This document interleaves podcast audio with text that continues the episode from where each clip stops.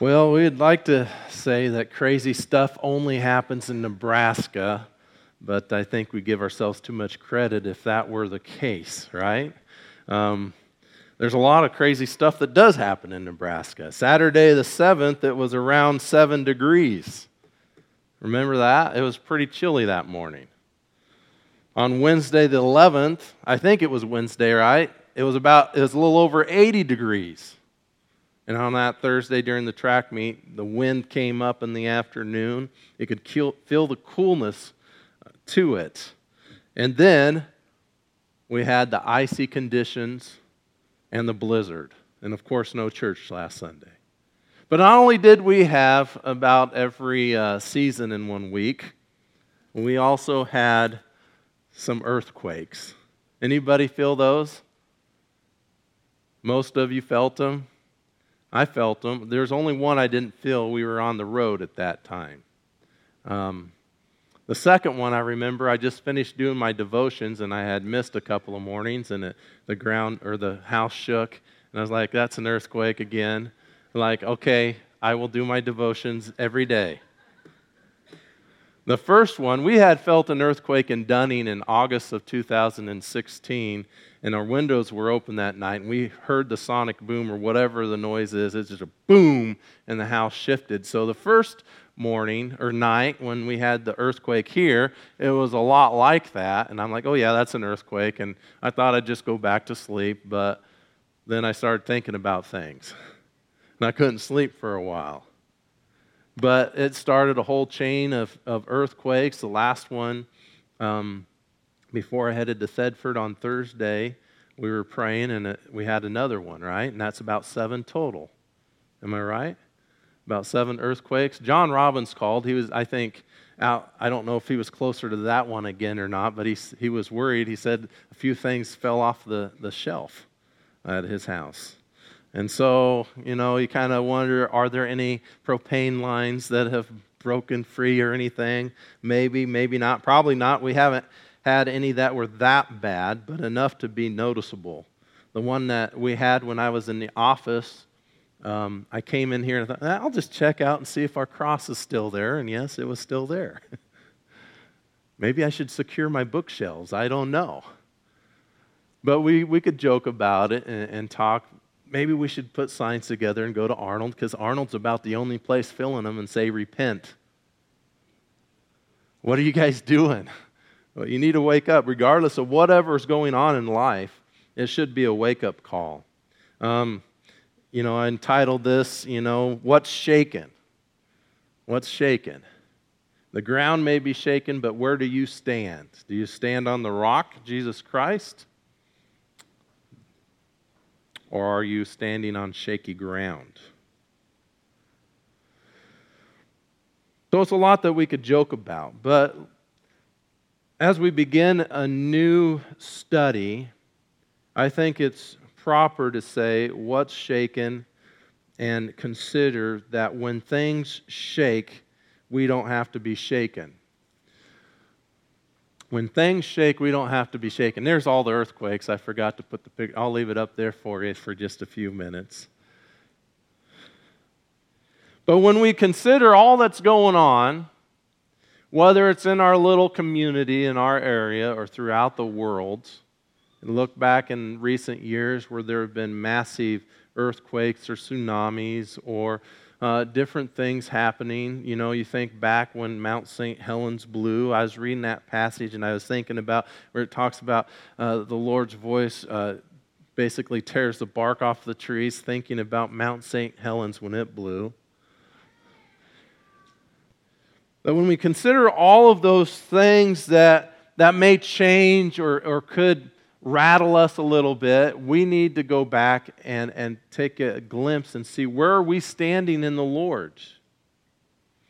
And the book of First Peter is a book to, to a group of individuals that are going to have their lives shaken if they haven't already because of the things that are going to take place or have been taking place. And I believe one of the things Peter wants to get across to them is stand firm in Jesus. Stand firm even though things are shaking around you. So when things shake, we don't have to be shaken. And there are two reasons in the first two introductory verses of the letter of hope for why we don't have to be shaken. The two reasons may sound uh, t- may not sound too deep at all, but they are. The first reason we don't have to be shaken is well, who, who's it written to? Who's involved in this letter? What's the situation or what's the circumstances? First, let's look at the writer, right? Peter. Let's look at Peter and, and the history of Simon Peter, the author of this, this book, through the power of the Holy Spirit, through the guidance of the Holy Spirit. He penned exactly what God wanted him to pen. But let's consider this man he was an impulsive man, wasn't he? A lot of times he didn't get the full picture of what Jesus was saying. As Jesus' inner circle, as Jesus' disciple, he still didn't get everything that Jesus said as the rest of the, the disciples. One passage we could consider is Matthew 16 22 through 24, where Peter said, where it says, Peter took him aside and began to rebuke him, that is Jesus, saying, God forbid it, Lord. That is Jesus talking about how he's going to go to Jerusalem and be, be turned over to the hands of the chief priests and, and the scribes and, and be killed. He says, God forbid it, Lord. This shall never happen to you. But he turned and said to Peter, That's Jesus, Get behind me, Satan. You are a stumbling block to me, for you are not setting your mind on God's interest, but man's. Then Jesus said to his disciples, If anyone wishes to come after me, he must deny himself and take up his cross and follow me.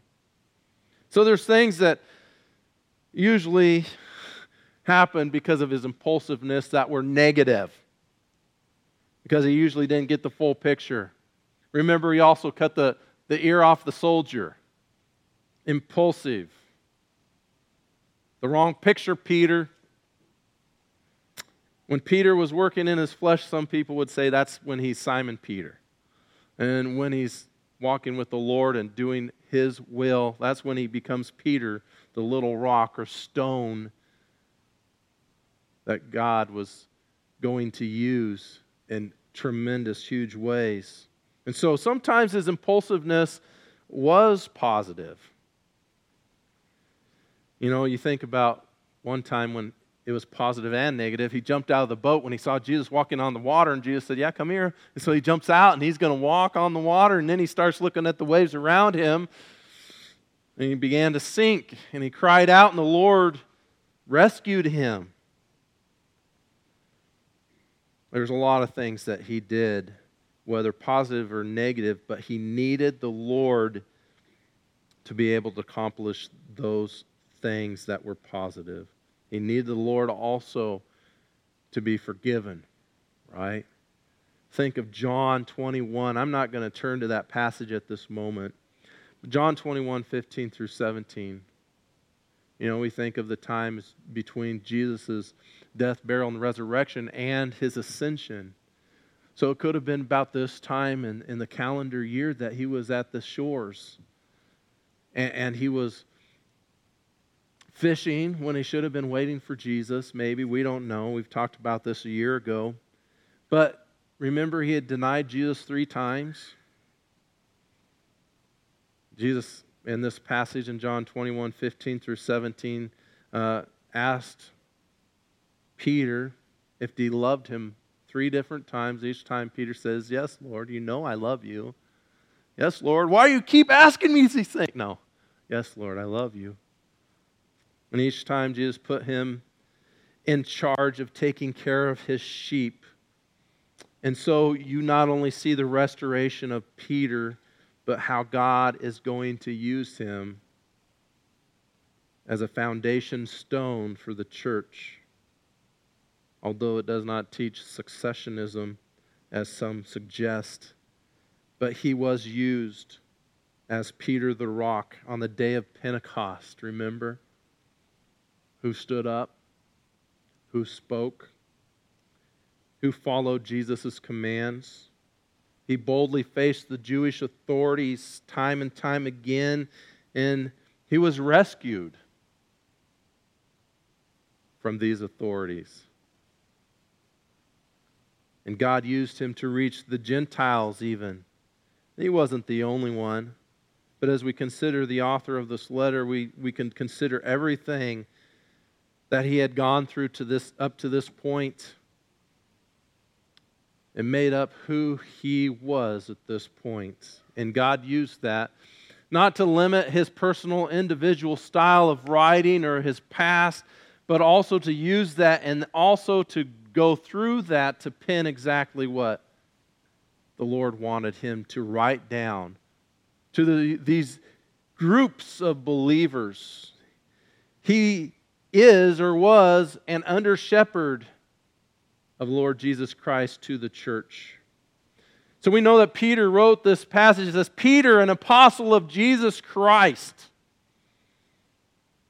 Where was he writing from? It says, To those who reside as aliens scattered throughout Pontus, Galatia, Cappadocia, Asia, and Bithynia, who are chosen, according to the foreknowledge of God the Father, by the sanctifying work of the Spirit, to obey Jesus Christ and be sprinkled with his blood. May grace and peace be yours in the fullest measure.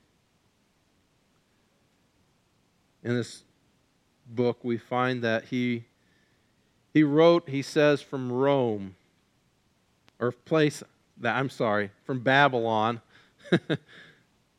and we would say, well, was he in Babylon? Well, there's still a little place that some considered could have been Babylon where some Jewish exiles or disper- Jews were dispersed. Most people believe that he's talking about Rome in this book because Rome was a place filled with sin and people uh, who had power and people who craved to have power. So we could think of Washington, D.C. What do you see there a lot of times? There's good and bad there. So he referred to it as Babylon.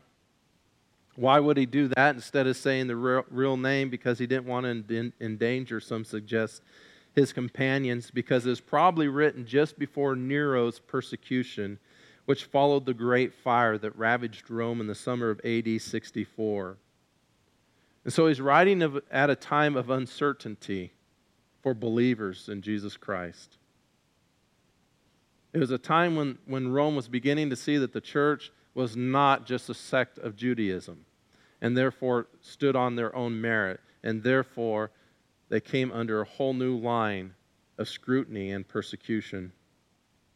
Who was he writing to? He's writing to the dispersed believers, and the place that mentioned in the passage here is Pontus, Galatia, Cappadocia, Asia, and Bithynia. And, and I, Asia Minor, you'll see some of that place there you know, Paul wandered, but there are some places in there that he was restricted from going. Um, we have some missionaries in, in modern day Turkey, and we have this fantastic book. I haven't read much of it, but it has some interesting things. And so it was modern day Turkey. The, the believers spread out in modern day Turkey. A lot of interesting history here, a lot of interesting um, facts and, and the geography is also interesting. But it was the Roman regions that now make up Turkey. Paul had only been able to go to Galatia and Asia and was forbidden to go to Bithynia. Some believe that many went back. Uh, that many went back to these regions after hearing. So, how did they get the church? Many believe that many had gone there after the day of Pentecost. Some Jews and, and spread the gospel. Who is he pointing to specifically? Are these Jews or, or believing Gentiles? I'm, I'm mixed on. I think it's both. Some suggest, well, it's, it's got to be the Gentiles because when you look at 1 Peter 1 14 and 18, especially uh, chapter 2, 9 and 10, where it talks about bringing you into one group, you once were not a people, but now you are a people right? He's talking to Gentiles who are brought into the church and to the family of God who are now priests. And so, while there are a large number of Jews, I think it largely consisted of Gentiles that he was trying to reach with this letter. But really, all we have to say is God's family that he's trying to reach. Whether they were Jews or Gentiles, they were God's family, one family. And when we look at this passage and this whole book, as we begin our study through it, we need to remember that we are a family of God, a church family. And as a church family, just as Peter was trying to comfort them, we ought to comfort one another, to stand firm, to be bold, to be brave. Even though we may be messed up, even though we have a lot of re- relational history that may, might hinder some, some continued relational building, we are to encourage one another. We are to work on it, our relationships with one another. We could say the main purpose, which we will discuss later on in this, in this book, is to encourage these believers to stand firm in the true grace of God in the face of escalating persecution and suffering. If you look at 1 Peter 5:12. What we find here is Peter is addressing a bunch of believers who were feeling the pressure of persecution or of possible persecution. These believers had a reason to be shaken, to be worried, even to question the Lord. And Peter writes a letter to them to encourage them. He wants them to know that when things shake, we don't have to be shaken. We also find that the second reason here that we don't have to be shaken is because of the position. We already mentioned that they are a family, but what we also need to see is, is that they are and we are, as we look at this passage,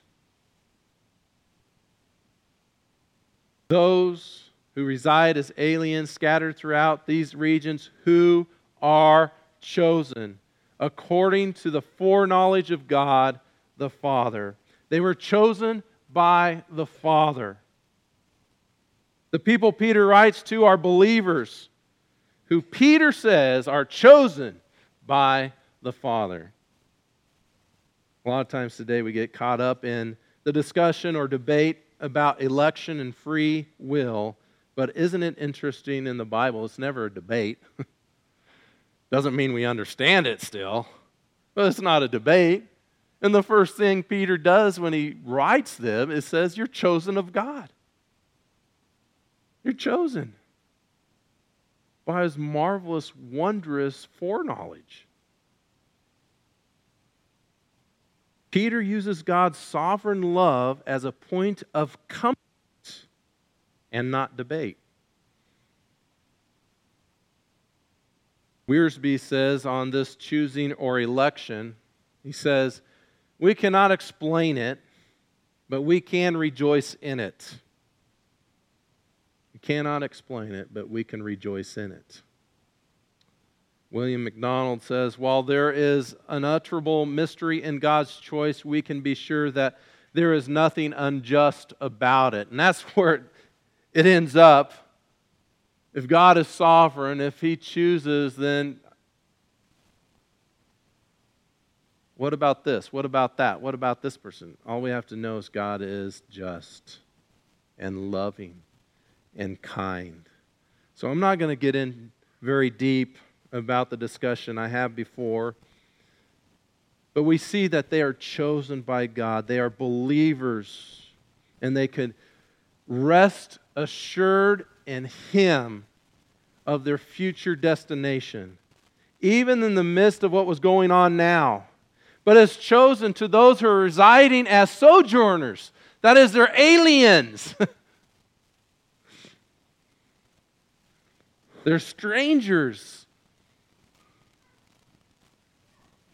During a time when their future secure earth may have been uncertain, Peter reminds them they are chosen by God even though they're aliens. A lot of times we look at those who are coming into our country really negatively, especially when they don't do it by the law.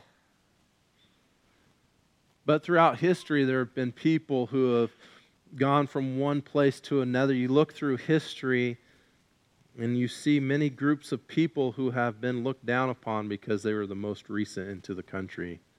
Think of the Irish. Or you think about World War II. Not necessarily Nebraska, but Germans were also looked down upon. World War I and II. You know, what was their struggles? I believe there's a lot. He mentions, hey, you guys are scattered about, you aliens. This letter's for you. You're chosen by God. You may not be at home here where you are in this region. Maybe people are looking at you because you're different. And maybe it's not because you've, you've traveled from one nation to another, it's because they're believers in Jesus Christ. So they're looked at differently. I think his main focus here is that they are believers traveling through this world ready for their future homeland with Jesus Christ. They're chosen by God. There's more we could t- discuss in that passage, so let's move on as we consider not only were they chosen by the Father, even though they were in a difficult situation, but they're sanctified by the Spirit.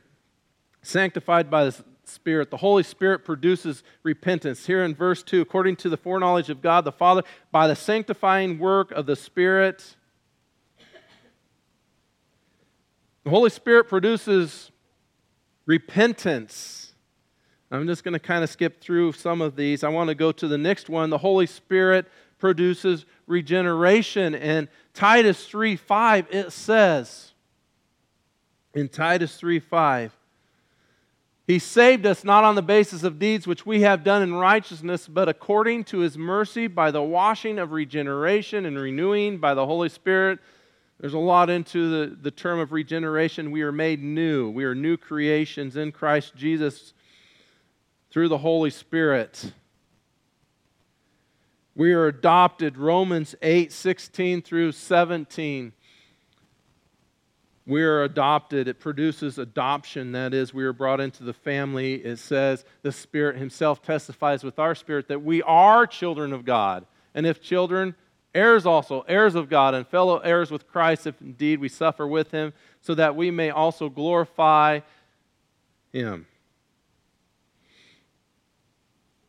We also find in 1 Peter 2 9 and 10, it says, But you are a chosen race, a royal priesthood, a holy nation, a people for God's own possession, so that you may proclaim the excellencies of him who has called you out of darkness into his marvelous light. For you were once not, once not, you were, for you once were not a people, but now you are the people of God. You have not received mercy. You had not, past tense, received mercy, but now you have received mercy. Sanctified by the Spirit. And so there's some effects when we look at the Holy Spirit. Not only are we brought into his family, not only do we have an internal inheritance, not only uh, are we regenerated, but we are we receive all this. We are brought into all this. Look at verse 2 again. By the sanctifying work of the Spirit, to, for an effect, for us to do something, to obey Jesus Christ. Right? So while I believe in the security of the believer, that doesn't mean it's a passive, well, I believed and now I can just sit on my chair, my hindquarters, and not do anything. It's not what the Bible teaches us. We're to obey Him, we're saved to follow Him. If you look back at um, 2, 9, and 10 it's for service. There's a picture of serving God. But to obey Jesus, it spurs us on to serve Him. But moving on, we also see that we're sprinkled by Jesus' blood when the covenant was given at Mount Sinai, the blood that was sprinkled on the altar showed God's agreement to show the law or to give the law, and on the people to show their willingness to obey it. Because of Christ's blood on Calvary, the shedding of his blood on Calvary, we receive all the benefits which flow from it. We have been saved by Jesus' blood and brought into the new covenant, which has two sides. two sides. Of, it's like a coin. There's two sides to every coin, right? One side, salvation. The other side is the obedience. Our obedience. Doesn't mean that we have to earn anything. Titus 3 5, right? Ephesians 2 8 and 9. We receive His grace, and it's overabounding, far beyond anything we've ever experienced. But we are saved to serve Romans 2:10, and we are his workmanship. To do good works, which he has prepared beforehand for us to do or to walk in but we are sprinkled by Jesus' blood. We see the, uh, the effect of our God, the Trinity God the Father, Son, Holy Spirit.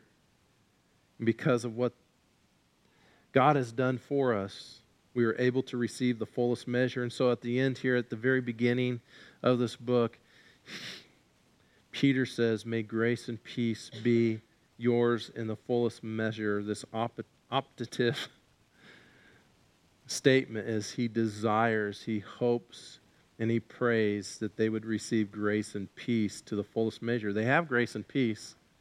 He wants them to experience it to the fullest. That they would receive the fullest portions of grace and peace. That they would continue to receive it to their advantage. And despite the possible future trouble. They have a great inheritance, but they do have grace and peace now. But they are scattered in the midst of a world that is beginning to turn against Christianity. You know, uh, one of the jokes this last week is, you know, I don't want to be like Korah in the sense of being swallowed up by the earth, right?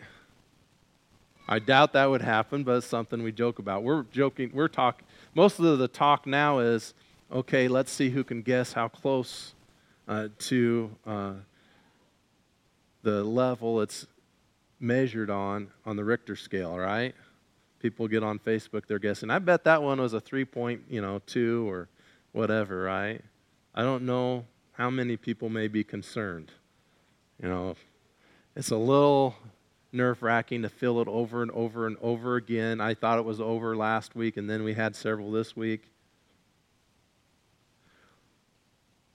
You know, we can get apprehensive at times because of certain things in our life, whether we aren't concerned about the ground shaking or not. There's certain things in our lives that cause apprehension, that cause us to be a little bit nervous or scared. And when those things occur, we need to go back to the source who gives us strength, endurance, and stability, who is Jesus Christ.